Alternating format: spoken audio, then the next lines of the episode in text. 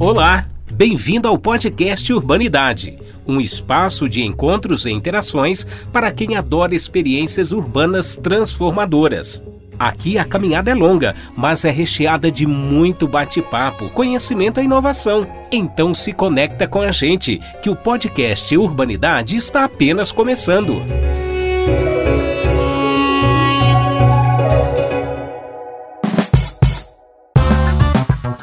Vez, boa noite a todos. Muito obrigado a todos vocês que estão aqui acompanhando mais um evento do Fórum Urbanidade. Hoje a gente tem um painel aqui fantástico, três pessoas é, muito, muito, muito especialistas nesse tema, pessoas que entendem muito do assunto. Acho que vão poder dar uma visão muito bacana para nós a respeito do que é, afinal, o espraiamento urbano, quais são os seus efeitos, suas consequências, como que ele impacta a vida das pessoas, e por que é algo que todos nós que vivemos em cidades temos que estar atentos e, e, e e acompanhando. Bom, sem mais delongas, eu vou é, imediatamente dar as boas-vindas aqui aos nossos, aos nossos feras. A gente tem hoje três pessoas, é, três convidados muito especiais aqui, que, como eu disse, trabalham no assunto de desenvolvimento, de, de desenvolvimento urbano, né, de alguma forma, seja mercado imobiliário, seja, seja políticas públicas, é, e, e, a gente vai ter um debate muito rico e muito interessante. A nossa primeira convidada é Elizabeth França, que todo mundo chama de Beth França. A, a Beth ela é arquiteta formada pela FAO, ela é mestre em estruturas ambientais urbanas pela USP, doutora em arquitetura e urbanismo pelo Mackenzie. Ela foi diretora de planejamento e projetos da Companhia de Desenvolvimento Habitacional e Urbano do Estado de São Paulo.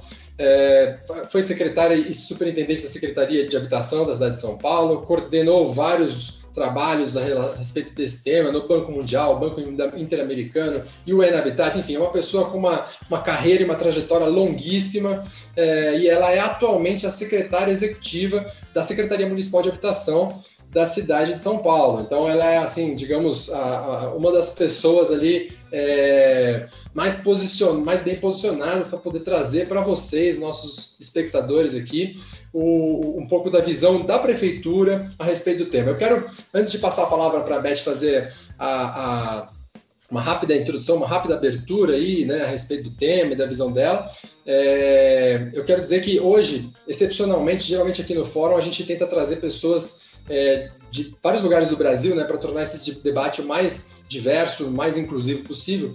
Mas especificamente nesse tema, a gente acabou convidando três pessoas de São Paulo. Então nós vamos falar assim de uma forma um pouco mais específica sobre São Paulo, que por ser a capital de maior uh, relevância econômica no país, por ser a maior cidade do país, uma das maiores cidades do mundo, ela por si só já tem a sua, a, a sua digamos assim, a sua importância assegurada, e a gente achou que vale a pena falar do caso do espraiamento de São Paulo, porque São Paulo é um caso crítico, gente. Acho que vocês vão é, sair daqui transformados pelo que vocês vão ouvir dessa turma aqui de hoje. Mas vamos lá, Beth, muito bem-vinda, muito obrigado por ter aceitado o nosso convite. A gente ficou muito, muito feliz e honrado com a sua participação. Eu vou te dar aí uns dois minutinhos só para fazer uma, uma abertura e em seguida já volto para chamar o nosso próximo painelista. Boa noite a todos que nos assistem. Boa noite, Ricardo. Boa noite, colegas de debate, José e João. É, eu tenho acompanhado os debates de urbanidades, são sempre muito estimulantes, trazem é, de uma forma muito aberta é, esses debates que são os debates da nossa cidade, das nossas cidades e metrópoles. É, como você falou, eu tenho uma experiência pública, é, coordenei durante muito tempo vários programas de urbanização de favelas na cidade de São Paulo. Agora eu voltei para coordenar é, novamente o programa de recuperação dos mananciais, que é, né, é, digamos assim, um dos cases mais importantes do espraiamento urbano na cidade de São Paulo. E acho que com essa experiência em trabalhar com é, esses bairros espraiados, né, que alguns é, chamam de periferia, é, eu vou poder contribuir no debate. É uma, uma alegria enorme estar aqui com vocês e também colher muitas informações e ideias para que a gente sempre aprimore o trabalho que a gente vem desenvolvendo na Prefeitura de São Paulo. Então, muito obrigada, é uma Alegria enorme estar aqui com vocês. Obrigado, Beth. Vai ser muito legal aí contar com, a tua, as tuas contribuições, com certeza. E aí vocês vão, agora já vão começar a perceber como o nosso painel hoje está diverso, porque o nosso próximo painelista, que é o João Farcas, ele é, ele é de um, digamos assim, uma outra área né, do, do conhecimento, ele é um observador, ele se define aqui como um observador da cultura popular e amante das relações entre homem e natureza. O João, a gente convidou ele para participar desse debate porque ele dirigiu em 2020 o documentário São Paulo, uma cidade segregada. E, gente, quem não assistiu esse documentário tem que assistir. Já põe uma anotação aí para você, assim que acabar de assistir esse nosso evento de hoje, você já ir lá e assistir esse documentário, porque é fantástica a, a forma como o João conseguiu, assim, com brilhantismo, não tem outra palavra, demonstrar os efeitos do espalhamento ou espraiamento, são termos sinônimos aí do, do espraiamento urbano. O João ele é graduado em filosofia pela USP e depois se mudou para Nova York, onde ele estudou no International Center of Photography e na School of Visual Arts. Em sua trajetória, ele já foi fotógrafo correspondente da Veja, da Isto É, e também editor de fotografia. João, muito, muito bem-vindo. Muito obrigado por ter aceitado o nosso convite. E, é... João, preciso que o João, João abra seu microfone aí, sua câmera, por favor e faz aí, você tem uns dois minutinhos para fazer as suas, a sua abertura, as suas colocações iniciais.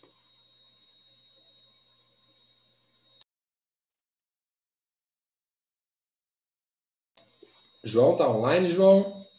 Pessoal, acho que o João deve ter tido algum probleminha. Nossa produção vai entrar em contato com o João. Enquanto isso, eu vou passar.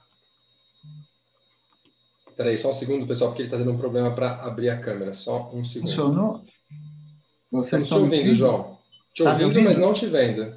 É, ele diz aqui que eu não posso uh, começar. Ah, finalmente. Pronto. Parece que agora vai. Beleza. Foi? Tudo bom, João? Opa. Agora deu certo. Desculpa, mas sem um pouquinho de suspense não funciona, né? Muito bem-vindo, João. Muito obrigado por ter participado, aceitado esse convite, estar aqui nesse painel. Acho que, que é, a gente quer muito ouvir a tua contribuição, assim como a gente geralmente aqui traz arquitetos, urbanistas, engenheiros, né, pessoas que estão no dia a dia ligados com o assunto das cidades, e você tem essa visão de fora, pelo lado da cultura é, e das artes, trazendo nesse teu documentário aí uma série de insights, uma série de, de perspectivas muito interessantes então, vou te deixar aí dois minutinhos para fazer algumas colocações iniciais, fazer uma introdução. Ah, então, muito obrigado pelo convite. É, hoje em dia, as pessoas querem cada vez mais falar e cada vez menos ouvir, né? Então, quando a gente tem essa oportunidade de falar, tem que pensar um pouquinho no que vai falar. Eu, de fato, eu não me sinto de forma nenhuma é, equipado, porque eu não tenho formação de arquitetura, não tenho formação de, de urbanista, embora a geografia fosse a grande paixão minha no colegial, eu quase fui fazer geografia, porque eu tenho um grande interesse por essa área, e eu nasci numa casa onde a arquitetura era muito presente, urbanismo. Meu pai era um fanático por arquitetura e urbanismo, então eu fui exposto a essas questões de urbanismo e arquitetura, mas eu sou totalmente leigo.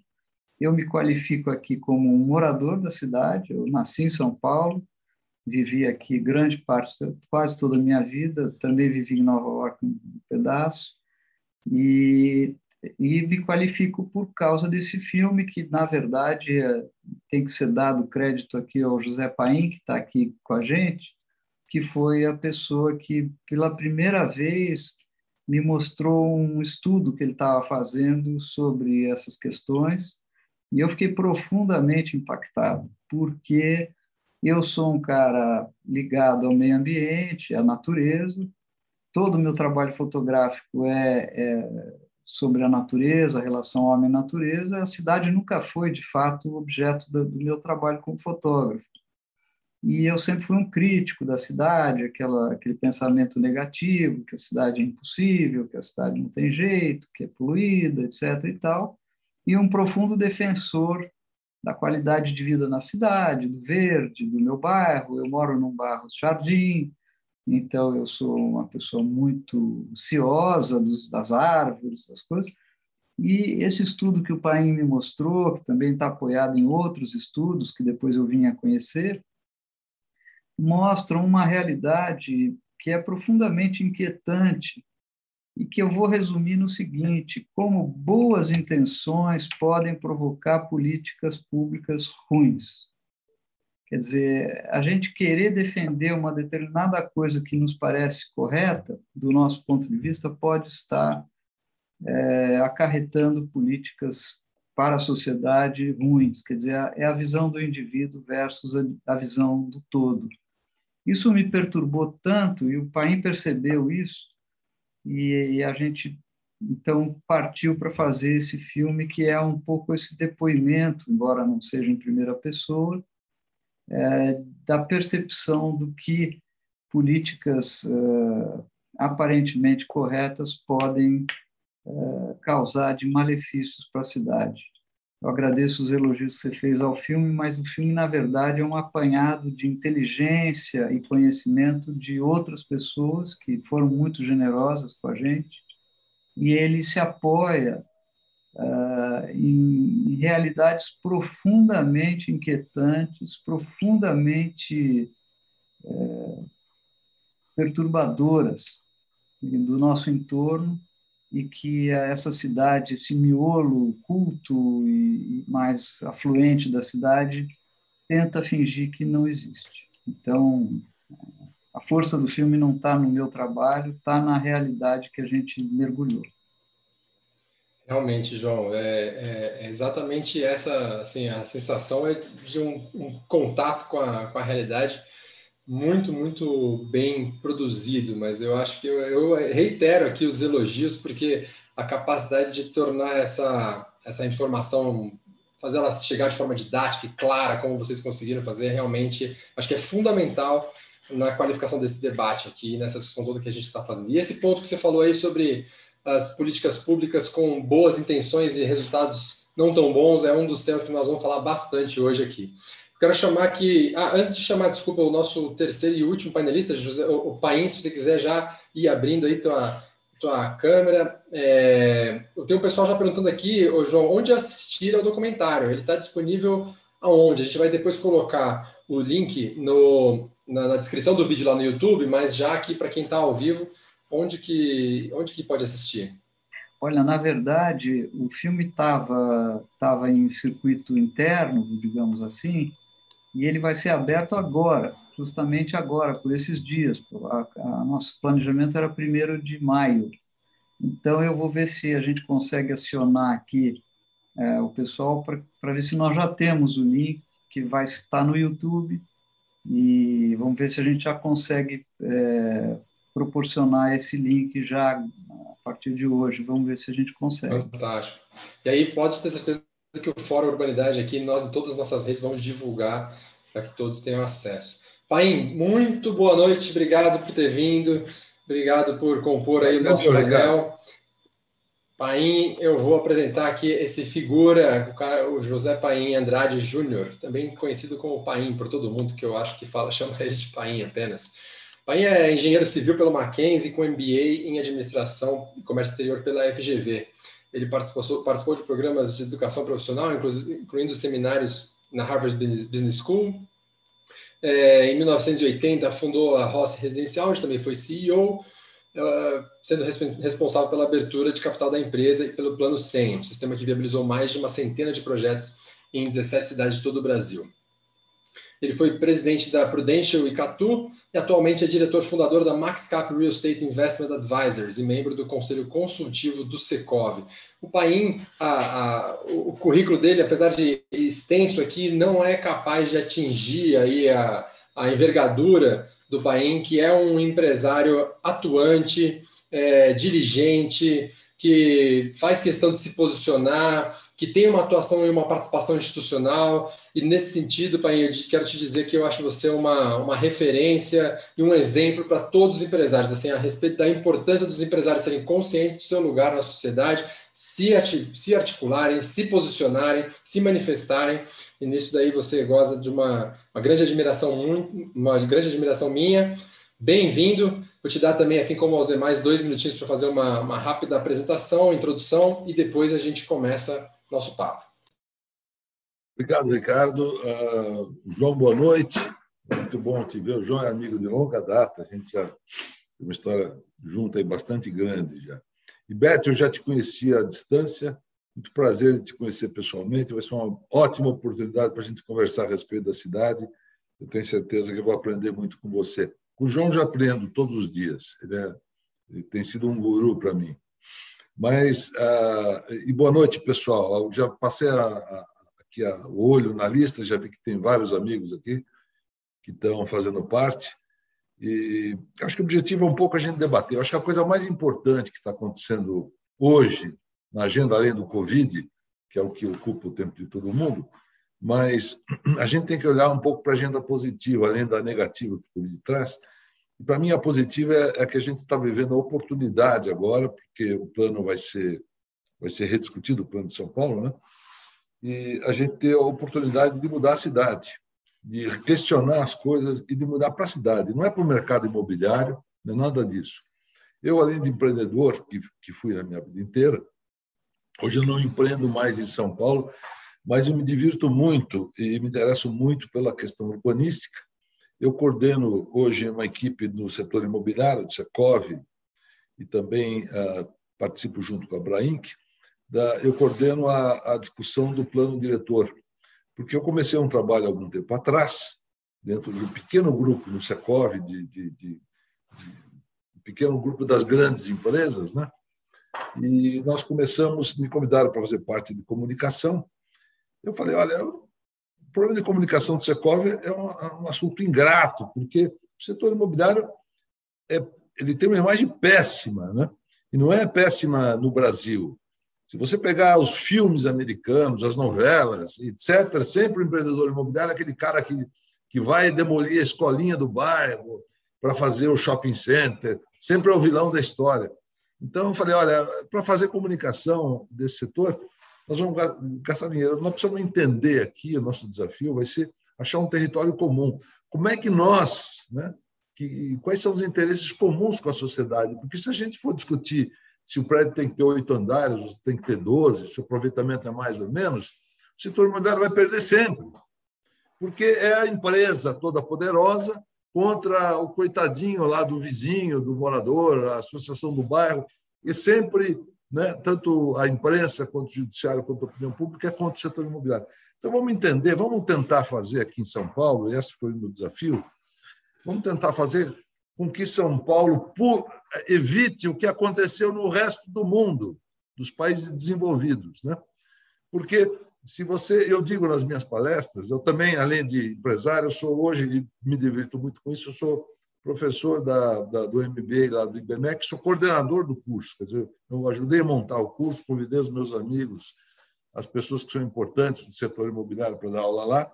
É, é um curso espetacular, maravilhoso, fazendo propaganda disso, mas ah, ah, eu me divirto com isso também. Mas olhando a, a diferença de país em desenvolvimento como o Brasil para país desenvolvido, é que nos países desenvolvidos a classe média mora muito mal. Se você morar em Tóquio, ou em São Francisco, ou em Londres, e ganhar é, o que a classe média ganha, você vai morar na periferia, muito longe da cidade, porque eh, o preço dos apartamentos e imóveis fica impossível. Isso expulsou a classe média da cidade. Então, vamos tentar fazer, vamos pensar a cidade para fazer com que isso não aconteça em São Paulo. Né? E no decorrer desse trabalho, a gente percebeu que o desastre aqui já tinha ocorrido e era pior do que aquilo que a gente queria tentar evitar. E acho que é sobre isso que a gente vai falar hoje. Isso aí, Pai, exatamente. Esse é um, é um tema central. Eu vou fazer uma rápida aqui contextualização para quem está nos assistindo aqui e não domina muito bem o tema, espraiamento urbano é esse efeito de espalhamento da cidade. É, uma, uma, são, é um efeito que acontece quando a cidade, ao invés de crescer se adensando, ou seja, colocando mais gente na área que já está construída, que já tem rua, calçada, infraestrutura, esgoto, água, ela cresce para os lados, ela vai crescendo horizontalmente. Naturalmente, a, a, o espraiamento ele, é, ele vem acompanhado da diminuição das densidades, portanto. Então, quanto menos denso a cidade, menos densa a cidade, mais espraiada ela é, e pelo outro lado, quanto mais densa, mais compacta, menos espraiada, menos espalhada é a cidade. Uma cidade mais compacta cabe muita gente numa área pequena. Uma cidade espraiada cabe pouca gente em muita área.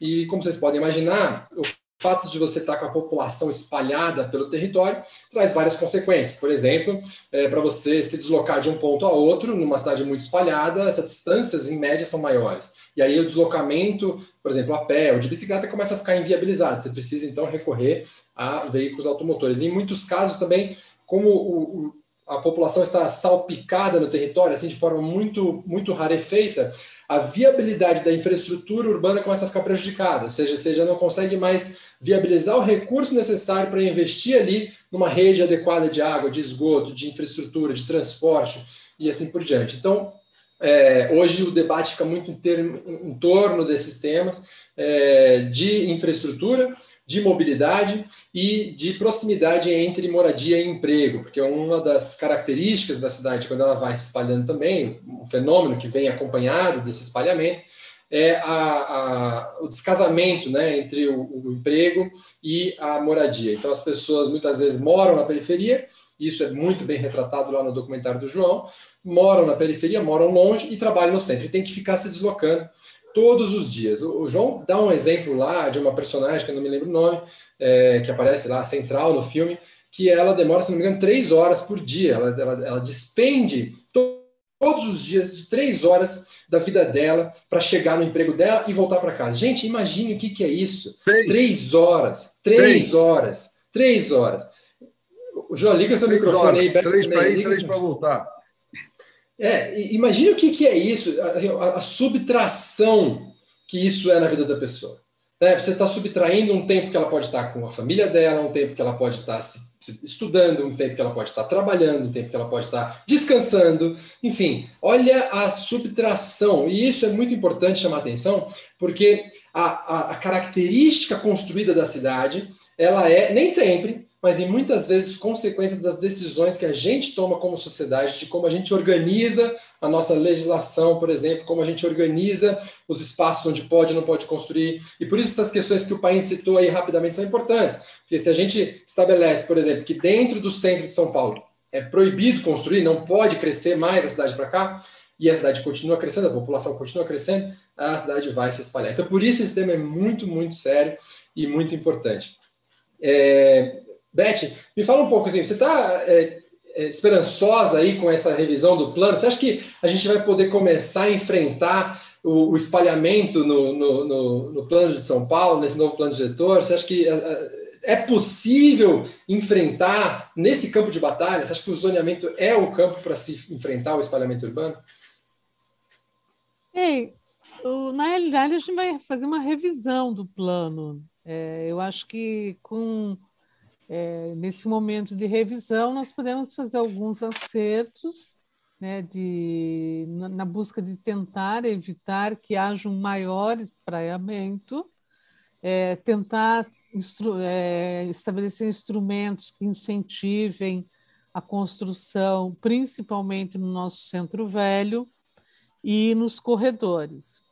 Mas é, eu acredito que, a princípio, nós precisávamos ter um super diagnóstico do que, que os planos diretores têm resultado nas nossas cidades, para a gente não ter falsas esperanças, né? de que ah, eu vou mudar três coeficientes de aproveitamento, e não sei mais o que, isso vai aproximar é, o trabalho da cidade, porque São Paulo é uma cidade espraiada, nós somos uma metrópole, nós não somos uma cidade, nós temos 12 milhões de habitantes, e as pessoas moram é, nos bairros mais distantes por algum motivo. Então, o personagem do, do, do, documentário do João Farcas é aquela senhora que caminha três horas por dia, ela mora ali no Jardim Helena. Por quê? Porque é um bairro irregular, não regularizado.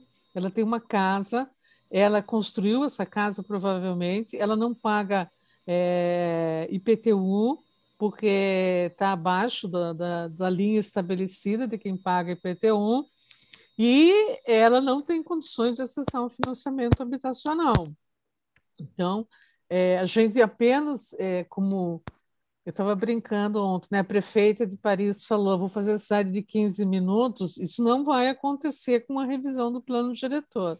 Então, eu acho que a gente tem que estabelecer uma metodologia de, é, a partir dessa primeira revisão, de entender o território paulistano. Então, é, em vez de a gente ficar discutindo o coeficiente disso e daquilo, vai para 20 metros, eu, realmente não concordo com esses números, aliás, eu nem consigo entendê-los.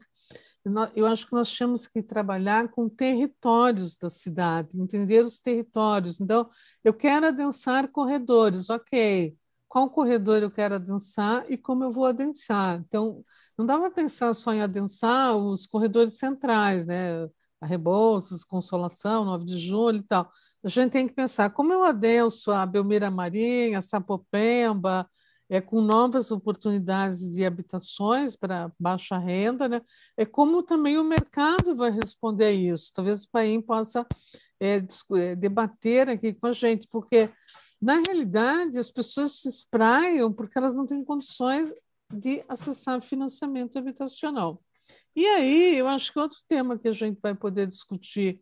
Então, bem, essa primeira parte, eu acho que a gente tem que ter um diagnóstico da cidade é, muito completo. O que, que o que a gente inventou até agora, é, em relação a planos diretores, é, resultou? Foi bom? Foi ruim? A princípio, a gente já sabe que não foi muito bom, né? Mas, enfim.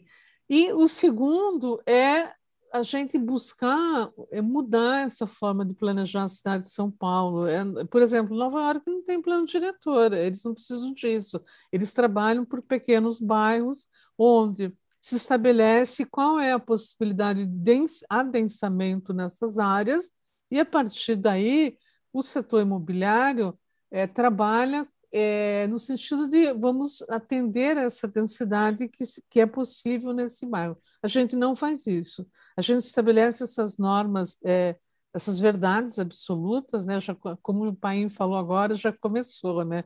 Ah, porque o plano diretor é, vai ser, a revisão, no caso, vai ser financiada pelo setor imobiliário, tá, tá. E não é isso que a cidade precisa, né? A cidade precisa de uma certa racionalidade. E também o terceiro ponto que eu acho importante para finalizar essa intervenção é existem bairros como o da nossa moradora do documentário que ele precisa de geração de emprego e renda. Ela trabalha num setor de ponta, que é de TI, e a gente está expulsando o setor de ponta da cidade porque a gente não dá oportunidades para esse setor. Então, nós precisamos também, nesses bairros mais distantes, eu, eu não gosto, vou é, dizer para vocês, dessa palavra periferia. Eu acho ela meio elitista, parece que se separa a cidade entre nós que sabemos e os outros. Mas se você perguntar para quem mora lá no, na Bilhas, no Jardim Helena, ele vai dizer que periferia somos nós. Enfim, esse pessoal também precisa de trabalho mais perto.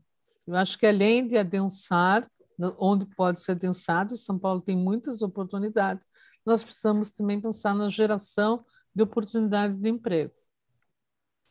É interessante esse ponto da, da, esse desequilíbrio entre emprego e moradia é sempre uma questão central, né? Se você tem um, muita gente morando em um lugar e muita gente trabalhando em outro lugar, você só tem dois jeitos de resolver. Ou você gera mais emprego lá, ou você gera mais habitação cá. Só que é difícil. Né? Em Paintinho, um tempo atrás, tinha umas propostas de fazer uma Faria Lima na Zona Leste. Essas coisas, assim, as empresas não vão, é, os empregos mudarem para lá vai ser difícil problema é por que está tão caro para essas pessoas morarem aqui no centro? Eu queria que você falasse um pouco sobre isso, porque eu também sou empresário, assim como você, do mercado, e eu já ouvi muitas vezes essa crítica é, de como o empresário, como o empresariado, como, como o setor imobiliário é, pratica preços impraticáveis nessas áreas centrais. Você podia falar para a gente assim, o que, que, faz esse preço ser tão caro nessas áreas centrais que inevitavelmente exclui a população de morar ali? Cara, só, só para a gente não cair numa armadilha aqui, eu não quero aqui nem vou propor nada com relação ao plano diretor. Nós, nós estamos preocupados em entender a cidade, qual é o problema que a cidade vive, por que, que ela vive esse problema, e discutir o problema. A solução do plano tem que ser construída pela cidade, não é o setor imobiliário. E se eu dei a impressão, Beth, de, de achar que nós vamos é, construir, ou, ou, enfim, nós vamos participar certamente disso, mas é, é a cidade que tem que resolver que modelo de cidade que ela quer ter. O que eu falo para o meu pessoal, o pessoal do Secov, para não ter esperanças, né? a gente tem uma, uma projeção que nessa próxima década São Paulo vai construir 857 mil habitações. Ordem de grandeza, 860 mil. Pode ser um pouco mais, um pouco menos, mas vão ser feitas 860 mil habitações qualquer que seja o plano. Se o plano permitisse construir edifícios de 50 andares no centro, nos bairros mais centralizados, que a gente chama de centro ampliado, etc., ou se não permitir fazer nada e só construir na periferia, em construções informais, favela, invasão de manancial, etc., vão ser 860 mil habitações. Porque o, o, o urbanista ou o engenheiro, nós não temos capacidade de criar riqueza para a população que vai comprar. O seu Antônio, que vai ter daqui em 2025 500 mil reais para comprar a casa dele, ele vai ter 500 mil reais. Ele não vai ter um milhão e não vai ter 200. Ele vai comprar uma casa de 500 mil. Se ela vai ser no centro, perto do trabalho, onde tem toda a infraestrutura ou na periferia, isso nós podemos mudar. Isso não podemos mudar. Mas o, o setor imobiliário vai fazer 850 mil casas. Nem mais, nem menos. Nós não criamos mercado. São Paulo, a gente, todo mundo que mora aqui na cidade, a primeira residência, só tem uma primeira residência. Pode ser o Jorge Paulo Leman, que é o cara mais rico do Brasil, ou pode ser o cara mais pobre. Ele só tem uma única residência em São Paulo. Ele não mora em duas, não mora em três, não mora em quatro. Então, o número de residência é fixo. Onde que ela vai ser? Essa é a discussão que nós vamos definir, tá certo? Então, o, o que é a parte essencial do estudo que nós fizemos? Nós delimitamos o centro ampliado, que vai de, de Santana a Santo Amaro, de Morumbi, mais ou menos até Vila Carrão, Tatuapé. É uma área que tem 270 quilômetros quadrados, é, duas vezes e meia Paris, e quatro vezes e meia Manhattan. Uma cidade, uma parte importante. São Paulo tem um milhão e meio de quilômetros quadrados. Isso aqui é um pouco mais de. É quase 20% da cidade, não chega a 20, um pouco menos. Né? É, e o que aconteceu?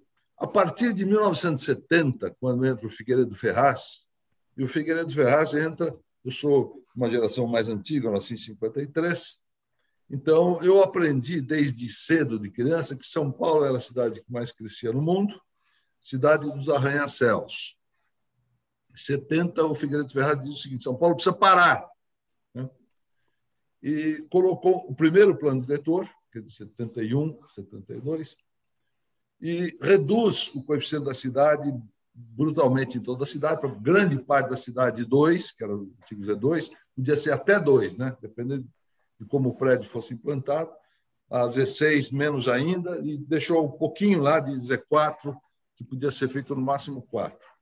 Até então, ou até perto de 1970, as construções eram livres em São Paulo. Se você pegar o, o conjunto, as melhores obras da cidade de São Paulo, que são os cartões postais, e onde os engenheiros, os arquitetos que vêm de fora elogiam, é o Conjunto Nacional, é o Copan. São obras que têm 10, 11, 20 vezes a área construída do terreno. O Copan tem 1.200 apartamentos né? em 6 mil metros, meio quarteirão. 6 mil metros. Tem a população do Pacaembu em 6 mil metros de terreno. Né? Muito bem.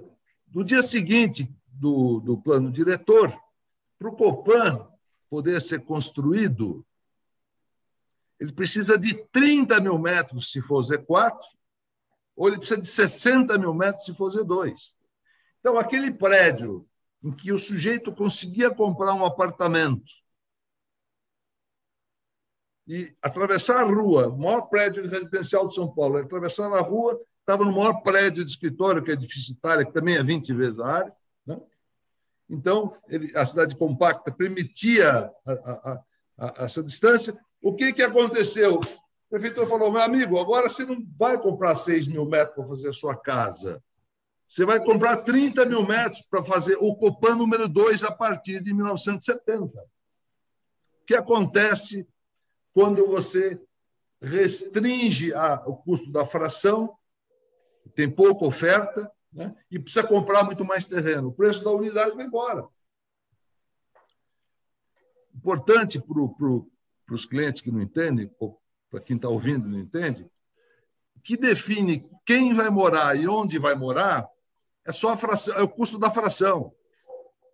Porque se o Copan for feito no Itaim, no centro, ou em, em Sacomã, ou na Vila Helena, a construção custa exatamente a mesma coisa.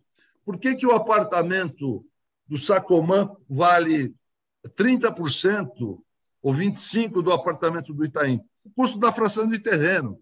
É o custo da fração que define quem vai morar. No momento em que você reduz brutalmente aquela oferta e obriga que as pessoas comprem mais, o custo da fração custa muito caro e ainda é escasso, né? as pessoas têm que se mudar para a periferia, porque não consegue mais comprar um apartamento aqui. Não é só a questão do financiamento, não. Né? Importante esse estudo que eu vou dar para vocês. Esta área, que é duas vezes e meia Paris, são Paulo tem 5 milhões de pessoas, dos 12 milhões, que é formada pela classe média e alta da cidade. 5 milhões. Quantos por cento desses 5 milhões, Ricardo, você acha que moram nesse centro gigante, que é duas vezes e meia Paris? Quantos por cento dele mora aqui? Metade? Classe média e alta. Vou chutar, metade. 29% só. 71% da classe média e alta mora na cidade, para não chamar de periferia, eu vou chamar a cidade extramuros, fora do centro expandido. 71% da classe média e alta, porque é um preconceito de que a periferia mora o pobre e aqui mora o rico. Não, senhor. A classe média e alta está morando na periferia. Vou dar um número para você. O bairro que tem mais população de classe média e alta em São Paulo, você sabe qual é, João? Eu sei, não vou falar para ter tá suspense. Tá sabe qual bairro que é? Chama-se Grajaú. Moram 180 mil pessoas da classe média e alta no Grajaú. Isso é mais do que Moema, Itaim e Morumbi juntos. Ô, João, ô, por que, ele foi tá... morar na periferia? Sabe por quê? porque ele precisa morar em 100 metros quadrados e aqui ele consegue comprar 25. Nós é, subimos é o, o preço, é o da, nós reduzimos o coeficiente, o apartamento ficou caro, ele foi morar na periferia. Agora eu vou dizer o seguinte: nessa região aqui, em 1970, viu, Beth? Esse estudo que eu fiz, 1970, na São Paulo ampliada, moravam 2 milhões e 900 mil pessoas. São Paulo, de, de 80 até 2010, que foi o último censo, São Paulo cresceu 33%. Ela tinha lá, acho que 8 milhões e pouco, foi para 12, foi para 11 e pouco em 2010, né? 3 milhões de habitantes. O centro expandido, onde o setor imobiliário formal constrói mais prédios, esse, onde mais onde nós, como sociedade, investimos em metrô, em escolas, em museus, em cinema, em teatro, em hospitais, né? em infraestrutura, em praças, em toda a infraestrutura tem, onde nós investimos nosso dinheiro, que é aqui, né? esse centro devia ter ido de 2,9 para 3,9 milhões de habitantes. Sabe quanto tem? Não chegou nos 3,9. Quanto você acha que cresceu esse centro ampliado, Beth? Do censo de 2000 e para 2010. De 80 até 2010. São Paulo cresceu 33%. A é. Paris, a nossa Paris, que é duas vezes em Paris, ela tinha 2,9 milhões. Ela devia ir para 3,9. Caiu para quanto? É pouco. Caiu para 2,4. Nós perdemos 400 Caiu. mil pessoas. É ô, ô, Gente, ô, nós botamos dinheiro aqui, os apartamentos estão lá, a infraestrutura está lá, a escola, o parque de Ibirapuera, está tudo lá. Só não pode ter gente. É, esse, é esse, esse é uma coisa. Aqui. Isso é Essas coisa... pessoas foram para a periferia. É, nós perdemos um milhão e meio de pessoas que deviam estar aqui, devia ter crescido um milhão, nós perdemos 400 mil. Nós perdemos uma Santos, numa cidade pronta, com infraestrutura. Nós perdemos. Por que perdemos isso? Porque não dá para comprar apartamento aqui. Você acha que o cara quer morar na, na Vila Jacuí ou na Vila Mariana? É lógico que ele quer morar na Vila Mariana. E, e não quer andar três esse... horas de carro. Tá, porque lá, aqui custa muito caro. Nós tornamos as unidades né, aqui só para milionário. A nossa São Paulo é uma cidade pra, de exclusão. Né? As pessoas foram excluídas da cidade. A classe média foi excluída da cidade e está morando na periferia. E devia estar tá morando aqui. Né? Isso é criminoso. Isso teve consequências claras. A pior consequência, a periferia não tem nada, ela não tem metrô, tem 9% do metrô que tem aqui, ela tem 13% dos hospitais que tem na, na São Paulo ampliada, só 13%. Né? Ela tem só 10% das salas de cinema e teatro. Se aqui é uma para cada 10 mil pessoas, lá é uma para cada 100 mil pessoas. Ou seja, eu tenho que, para ir para o cinema, eu tenho que vir para cá. Lá não tem. Né? Eu tenho que sub, me submeter a esse transporte o que, qual a consequência para essa pessoa que está sofrendo isso tudo? São 11 anos a menos na vida. Ou seja, as pessoas que nós expulsamos daqui, esse um milhão e meio de pessoas, classe média e alta, estão vivendo 11 anos a menos do que nós. Isto é cruel. Isso não pode continuar. Não sei se o plano é, vai ser acupuntura, não sei o que vai. Mas nós temos que mudar São Paulo para os habitantes de São Paulo, não é para o setor imobiliário. O setor imobiliário vai fazer a mesma coisa. Pode construir, continuar construindo na periferia e pode expulsar mais população para a periferia, jogar todo mundo debaixo do tapete, faz de conta que eles não existem. Mas eles existem e nós estamos cometendo um crime contra esse crime que eu vou trabalhar nos próximos 10, 15, 20 anos, quanto tempo for necessário. Porque nós temos que mudar essa condição e temos que incluir a população na cidade de São Paulo, porque ela está sendo excluída, está sendo jogada para baixo do tapete. Isso não pode continuar. não sei se vai ser nesse plano, mas é parte da minha vida. Aqui a gente, acho que tá todos nós aqui estamos muito é, compartilhamos aí dessa tua indignação. Acho que a gente tem essa visão muito clara de como o centro, é, essa expulsão das pessoas do centro foi um problema para São Paulo, é um problema para São Paulo. É, não é um fenômeno exclusivo de São Paulo, mas aqui em São Paulo, aqui não porque eu não estou em São Paulo agora, mas em São Paulo foi o, o talvez assim, um dos casos mais extremos em nível planetário, assim, do planeta inteiro. É, mas o que é importante, acho a gente trazer para o debate aqui é uma discussão de razões, fatores, para que a gente possa aprender com essa experiência, crescer e se desenvolver. João, fala aí, dá, um, dá um seu, seu, suas contribuições nessa, nessa fala do pai. O pai precisa respirar, né? Precisa... Desculpa, gente, eu não estou. O Beth, você é funcionária pública, eu admiro o seu trabalho, não é absolutamente nada. Eu errei, a culpa é minha. Porque se eu tivesse estudado e, e, e soubesse disso, eu não teria compactuado. Né? Eu pensei 30 anos, eu passei os últimos 30, 40 anos fazendo prédio e, e ignorando Pai, a situação. Agora, vamos, a culpa é minha, porque eu fui por, por ação ou por omissão, não fiz ação nenhuma, mas eu não sabia. Hoje eu sei, né? e eu não quero viver mais com essa culpa. Ou seja, João. eu quero poder transformar isso. E, e esse é um projeto da cidade, não é um projeto do país. Né? Não, não é crítica ao setor público, não. Porque eu acho que o setor público foi tomando é, as, as decisões em reação a problemas imediatos e, e nós ignoramos que nós, que nós passamos a tirar a população da cidade. Isso não pode acontecer. Não pai, pode. Pai, deixa, eu pegar, deixa eu pegar aqui umas contribuições aí dos demais. Ah, João, o João está querendo falar.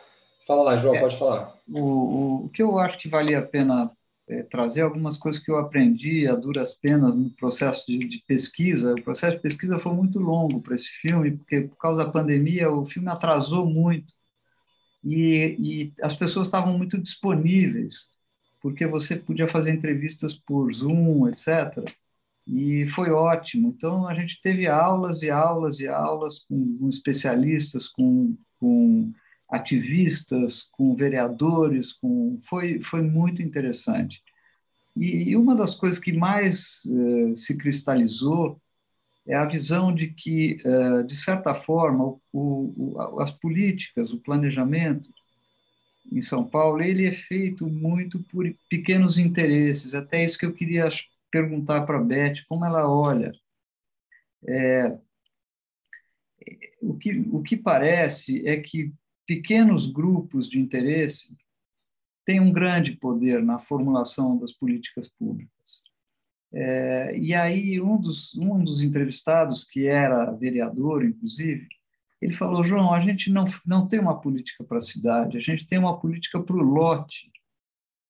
Tem interesses naquele ponto, naquela região, e a gente faz uma, é, uma, é um arremedo o plano diretor acaba sendo um arremedo, ele fica costurando politicamente, porque tem alguém que tem uma área que ele precisa liberar, porque alguém tem interesse aqui, e também por, pelos moradores, que a gente pode chamar de NIMPs, né, que é a, o acronômio aí, é, às vezes pequenos grupos de ativistas conseguem é, impor o seu interesse. É nesse sentido que eu estava falando, como o interesse individual, é, infelizmente, na nossa dinâmica política, é, ele acaba se impondo ao interesse público ou geral.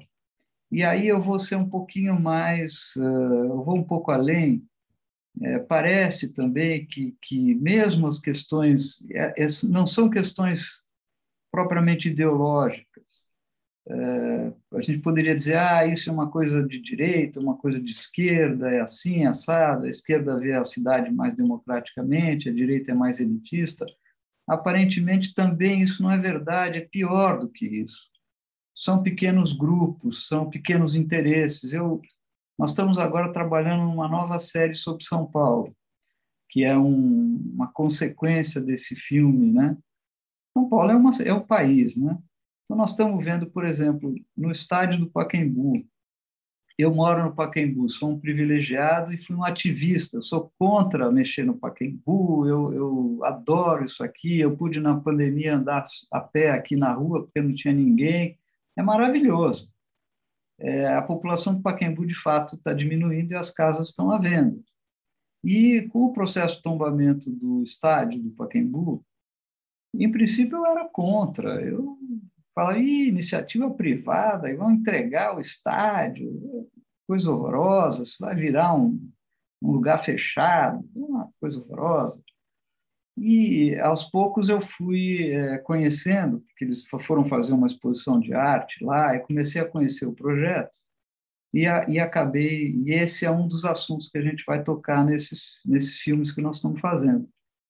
Eu fui ver o projeto que eles têm para o Pacaembu, eles vão botar lá 400 milhões de reais. Eles vão uh, tornar um, toda a zona do Pacaembu, para quem não mora em São Paulo, é um, é, uma, é um lugar enorme, é muito grande, talvez seria o maior clube de São Paulo, né, em área. Ele tem o estádio e tem um, toda uma área adjacente. Isso tinha um custo para a prefeitura, custava para a prefeitura manter isso. Talvez a Beth conheça esse assunto melhor que eu, mas a, a, frequência era aproximadamente de 300 pessoas por dia lá. Você fazia uma carteirinha, podia frequentar. É ridículo, é ridículo. E, e, e eu fui ver o projeto deles achando que era uma gente dinheirista, mercado imobiliário, esse preconceito que eu sou morador aqui. E eu fui ver o que eles estão fazendo, eles estão re recuperando aquele patrimônio arquitetônico, é aquilo é uma joia, é uma coisa assim, é de uma, é de uma, é de uma beleza, é de um, é, formalmente aquilo é inacreditável. E eu, eu vi os estudos, eles puseram dois anos, 20 arquitetos trabalhando para fazer um levantamento do que, que é original, desde o tombamento, e o que foi acrescentado, o que foi mexido, onde foi parar tal escultura. É uma pilha que eu acho que tem, sem brincadeira, tem duas mil páginas do dossiê que foi entregue para a prefeitura, e é, é um negócio inacreditável. O, a Associação dos Moradores, a qual minha mãe fez parte, é uma das fundadoras, nós fomos. Algumas pessoas embargaram uh, a reforma, porque ia se destruir o tobogã. O tobogã, eu não sei se. A Beth acho que não ia no jogo de futebol, ia. Não. O tobogã é, foi uma excrescência, foi um. É, foi criado uma, uma... O Paulo Maluf fez. É, foi criado uma arquibancada muito feia atrás de um dos gols, foi destruído uma obra-prima que tinha lá, que era a concha acústica, que era o que dava permeabilidade entre o estádio e o clube. E foi construído aquilo lá, cabia 15 mil pessoas a mais, era o maior estádio de São Paulo, etc. e tal, foi útil e tal. Quando veio a privatização, que previa a derrubada do, do tal do tobogã, porque aquilo não é mais necessário e, pelo contrário, é uma excrescência, é, se alegou é, que aquilo estava tombado, porque o tombamento aconteceu, se eu não me engano, já quando ele existia. Mas, tecnicamente, aquilo não foi tombado. Então, se atrasou durante alguns meses, vários meses. É uma briga judicial que foi criada, porque é, uma, é, um, é, um, é, uma, é um detalhe que não tem lógica, mas que é possível que alguns ativistas, talvez com boas intenções, porque, porque provavelmente estão com medo que aquilo vai virar um lugar de shows noturnos, vai, vai acabar com a, o que não é permitido pela, pela, pela regulação hoje, talvez com boas intenções, a gente não pode julgar as intenções das pessoas, mas aquilo é, se o empreendedor que está lá, que já botou 100 milhões de reais antes de começar as obras, eu não, tenho, não conheço ele, não sei, não tenho identidade com ele nenhum, mas eu, eu fui estudar. Aquilo poderia ter impedido é, a privatização do Pacaembu. Eu acho que vai acontecer ali a mesma coisa que aconteceu em Genópolis. Quando se quis fazer o shopping em Genópolis, todos os moradores de Genópolis foram contra porque o trânsito vai ficar horrível, porque vai ter isso, porque vai ter aquilo. É a mesma coisa quando se foi fazer a estação de metrô na Avenida Angélica. Um proprietário muito poderoso lá impediu que a estação de metrô fosse feita na Avenida Angélica, ela foi empurrada lá para perto de uma outra, na rua Ceará, sei lá o quê, num lugar muito menos nobre do ponto de vista urbanístico, porque houve um grupo de pressão que fechou aquela porta para aquela estação de metrô. No Paquembu é a mesma coisa. O, hoje você conversa com qualquer morador de Genópolis, eles, o shopping é o, é o lugar para eles. É, eles adoram aquilo. Então, eu desculpa, também estou falando demais, mas é, o, que me, o que me trouxe essa conversa é o seguinte: como é que a gente consegue fazer políticas públicas que de fato sejam públicas e não sejam privadas, e não estejam atendendo o interesse de minorias poderosas ou ativistas bem intencionados, cuja consequência é terrível. Só para dar mais um dado, hoje, talvez a, a maior empresa imobiliária de São Paulo é o crime organizado. São 160 e tantos loteamentos na periferia, nos mananciais. Todos os dias está se derrubando árvores, todos os dias está se loteando eh, na beira das represas. São os últimos mananciais de São Paulo. Então, aí eu acho que nós fizemos alguma coisa errada. A gente não gosta da indústria imobiliária, só que hoje a indústria imobiliária é o crime organizado. Então, Sabe, vamos pôr a mão na cabeça, quer dizer, é, onde é que nós erramos? Nós erramos. Esse ponto do João é muito interessante, né? E assim, eu sempre gosto de refletir sobre as razões econômicas, né? Porque a, a, as pessoas elas se elas, elas interagem umas com as outras por relações econômicas. E assim, as pessoas vão buscar um imóvel irregular da mão do crime porque é, é o que o poder aquisitivo dela está permitindo naquele momento. Ela não, certamente não tem uma outra alternativa de conseguir o mesmo produto a partir do mercado formal. Esse produto não existe para ela. Ou ela vai ter que ir mais longe, ou ela vai ter que ter um produto muito menor, como o pai citou, às vezes vai ter que ter um quarto da área que ele vai ter. Então, assim, a gente está criando um, um, mercado paralelo. Né? É, são, são, o interessante é entender de onde vem essa razão para esse mercado sequer existir. Né? Por que, que esse mercado existe?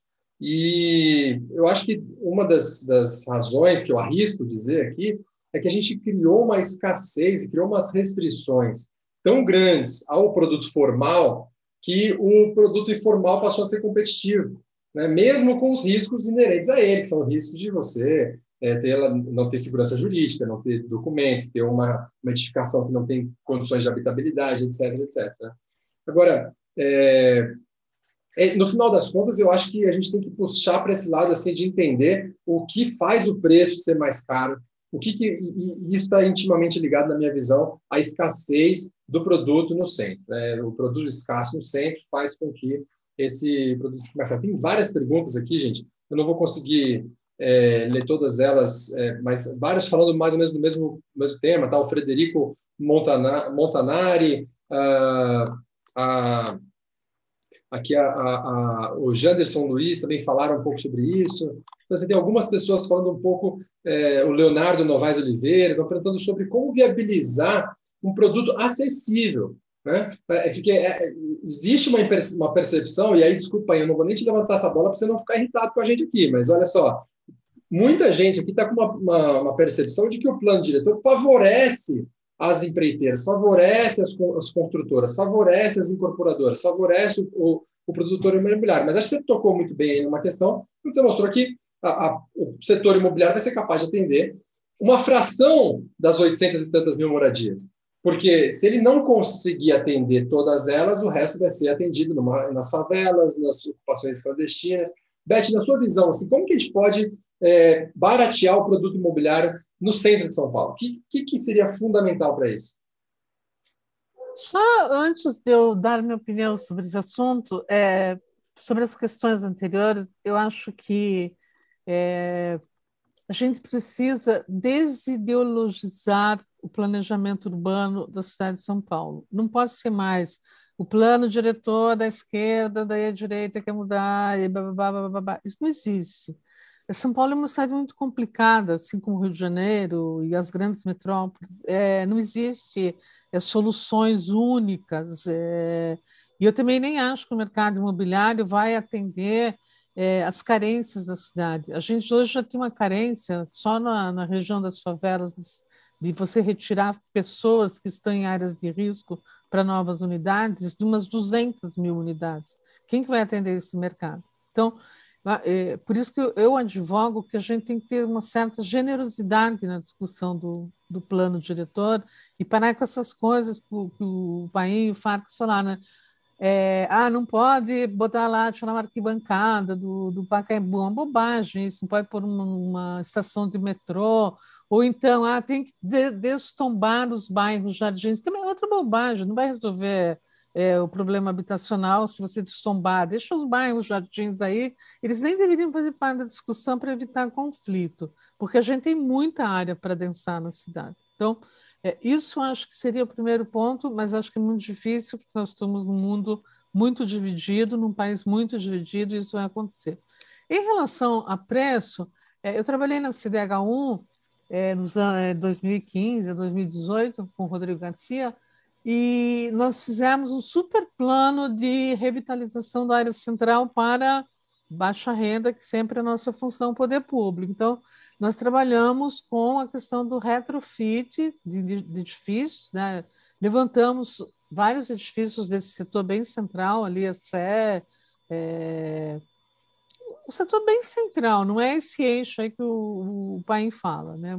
mas o, o que tem mais parque construído, abandonado ou mal ocupado. Nós levantamos é, cerca de 100 imóveis possíveis de transformação ou pequenas áreas que você tirando lá o estacionamento que não serve para nada, nós podíamos fazer habitação e bolamos um esquema de retrofit, de compra direta do proprietário, que todo mundo achou que nós éramos completamente loucos, íamos ser presos na sequência, é, com estudos de, de, de retrofit, de forma que o apartamento ficasse dentro da possibilidade do, do financiamento público possível, 150 mil, 140 mil por unidade habitacional. E era um caminho legal. Isso poderia vir depois com a participação da iniciativa privada tal. Mas o que, que acontece? Os programas não têm muita continuidade. Então, eu acho assim, a legislação na região central para retrofitar um parque existente e que agora vai ser muito maior, porque os escritórios todos estão de home office e não vão voltar, ela precisa ser totalmente reformulada. Por exemplo, você não pode pegar um prédio antigo e ir aprová-lo para retrofit habitacional com nova legislação que exige 48 elevadores, escada de não sei o quê, etc. e tal. É impossível. Então, nós, inclusive, fizemos um projeto de lei à época para que o prédio fosse aprovado conforme ele foi aprovado inicialmente. Então, essa legislação, é, para aproveitar esse parque e deixar menos custoso é, o, a unidade habitacional, ela tem que ser completamente reformulada. E essa questão também é da, do debate, né? verticalização da densidade.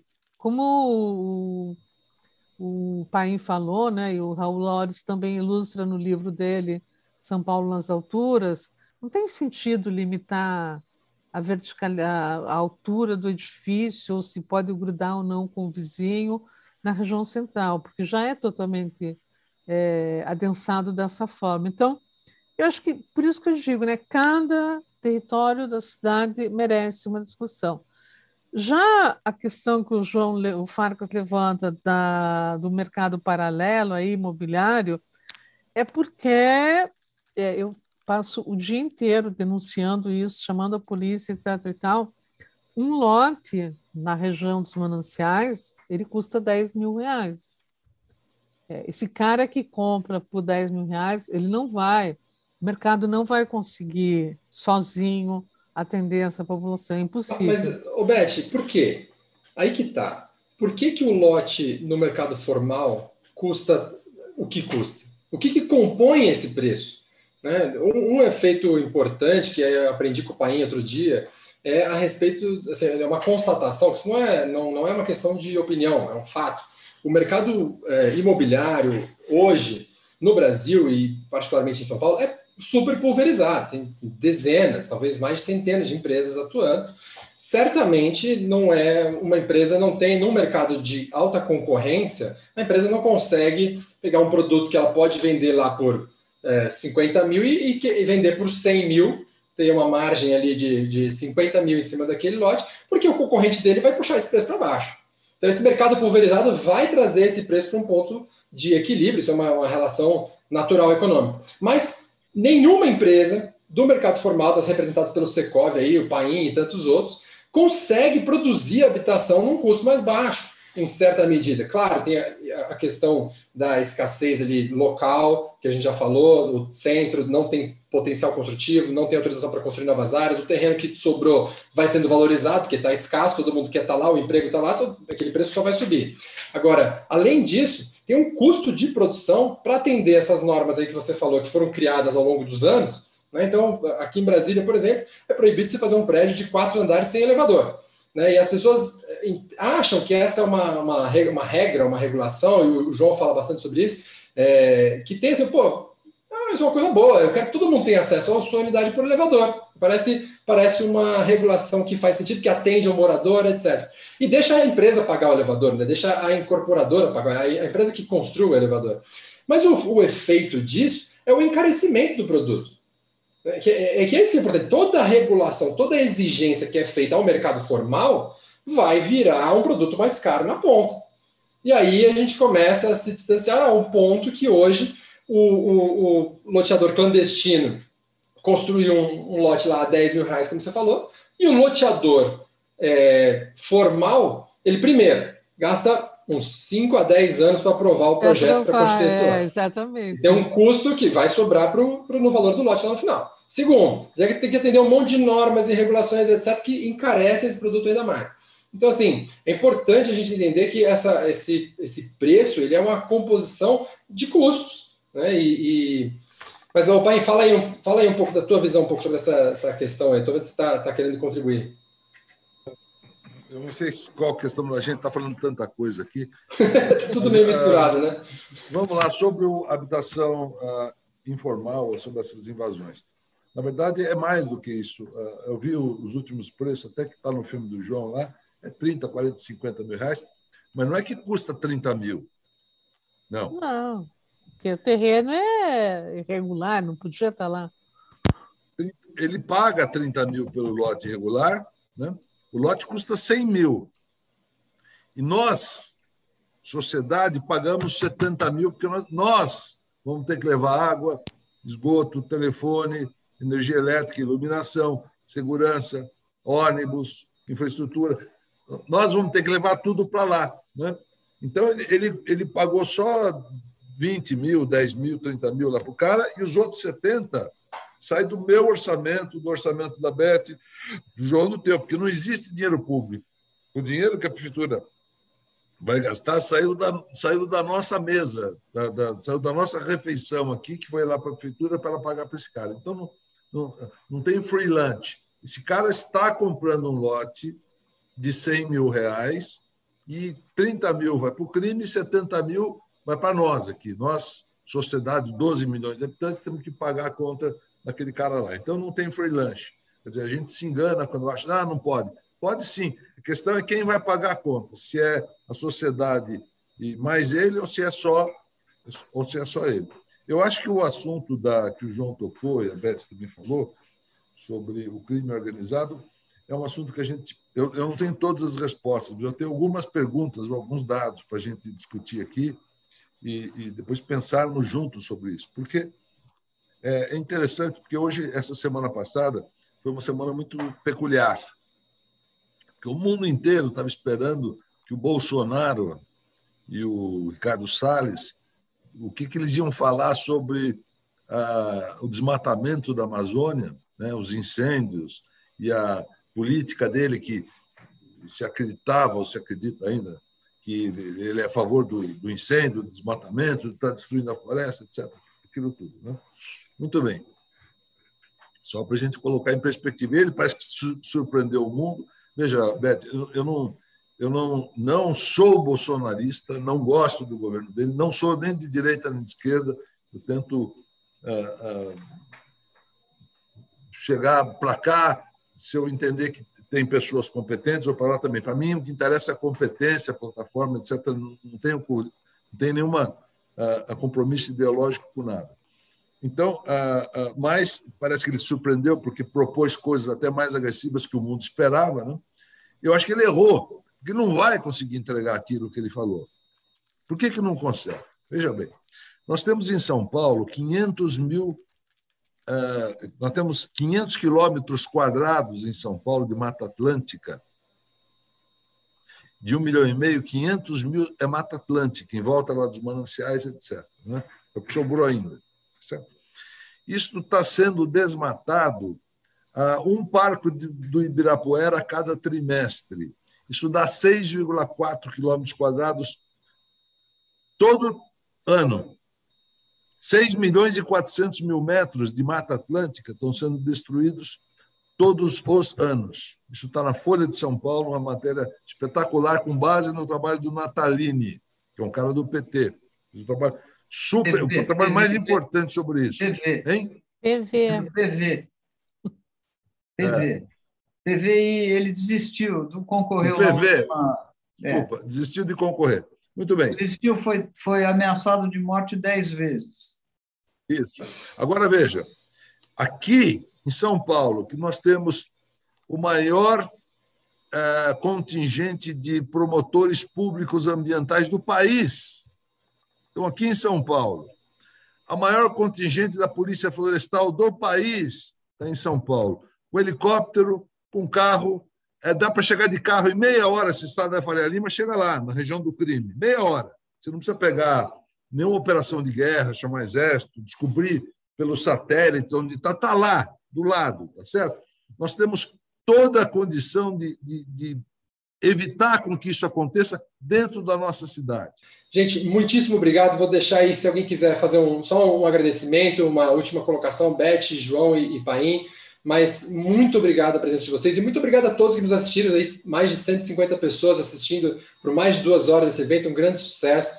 É, contem conosco, entrem em contato com o Fórum Urbanidade, mandem sugestões de, de, pautas, de debates, de outros assuntos que vocês gostariam de ver tratados aqui, que vai ser um prazer para a gente poder produzi-los, tá bom? Pessoal, vamos lá, na, na ordem inversa aí, talvez, que, das introduções. Paim, faz seu, seu, fechamento, depois João, depois a Beth.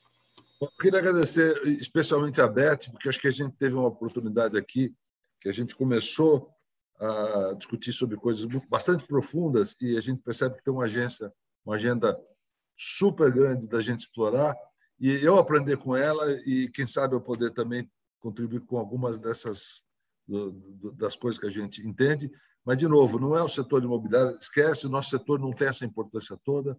Eu acho que a gente tem que trabalhar pela cidade, não é pelo setor. É pela população que está morando na, na periferia. Como é que nós vamos fazer para melhorar essa cidade e fazer com que ela seja mais justa, mais equilibrada e mais inclusiva? Essa cidade tem que incluir a população nos seus planos e não excluir, como a gente tem feito. Obrigado, gente. Obrigado, Beth. Ricardo, está aceito o desafio. Posso dar aula que eu já tenho, que eu já dou aí na, na em Bebec e outros lugares, sobre esse assunto, posso fazer aqui. Tá bom? Obrigado, vai, ser, vai ser, um, vai ser uma honra, João. Oh, Paim, obrigado. João, suas palavras finais aí.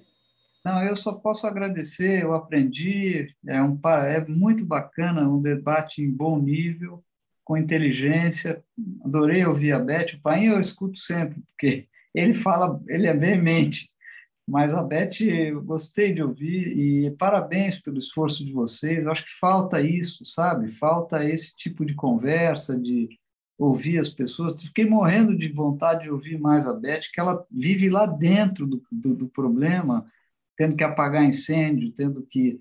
Isso aí é. Putz, essa experiência para nós é riquíssima. Obrigado. A gente que agradece, João. Pô, foi muito bacana a sua participação aqui hoje. Parabéns mais uma vez pelo teu documentário e vamos, não vamos parar de, de fazer propaganda dele, porque olha, quem não assistiu tem que ver. É muito, muito bom. Obrigado. Beth, suas, suas despedidas. Só agradecer, foi super legal o debate, falar com o João, com o Pai. Eu também assisti o vídeo, o documentário, recomendo, muito bacana. E só assim, final, eu acho que São Paulo é uma cidade muito legal. Por isso que a gente vem morar aqui. E eu acho que, da mesma forma que a gente gosta de morar aqui, a gente tem que tratar o planejamento da cidade com muito amor e carinho. Não como se a gente estivesse tratando com uma coisa que a gente não gosta. Eu acho que isso é, é a aula que a gente tem que dar todos os dias para os nossos alunos. A cidade tem problemas, mas ela é muito legal. Eu acho que ela é uma cidade única, não só no país, mas no mundo, e por isso que tanta gente gosta de vir morar aqui. Então, obrigada, Ricardo, pelo convite, e foi um prazer enorme estar aqui com vocês. Eu que agradeço, Beth, suas contribuições são assim é, incisivas, pontuais e, e muito assertivas. Realmente, a gente fica com essa vontade aí que o João falou de querer ouvir mais, aprender mais, e estou contando contigo para fazer essa entrevista, então, para te falar um tá pouquinho bom. mais aí sobre, sobre o tema. Pessoal, muito obrigado, boa noite a todos, espero que tenham gostado e acompanhe aí o Fórum Urbanidade em todas as redes e a gente vai continuar produzindo conteúdo sobre cidades para vocês. Um abraço.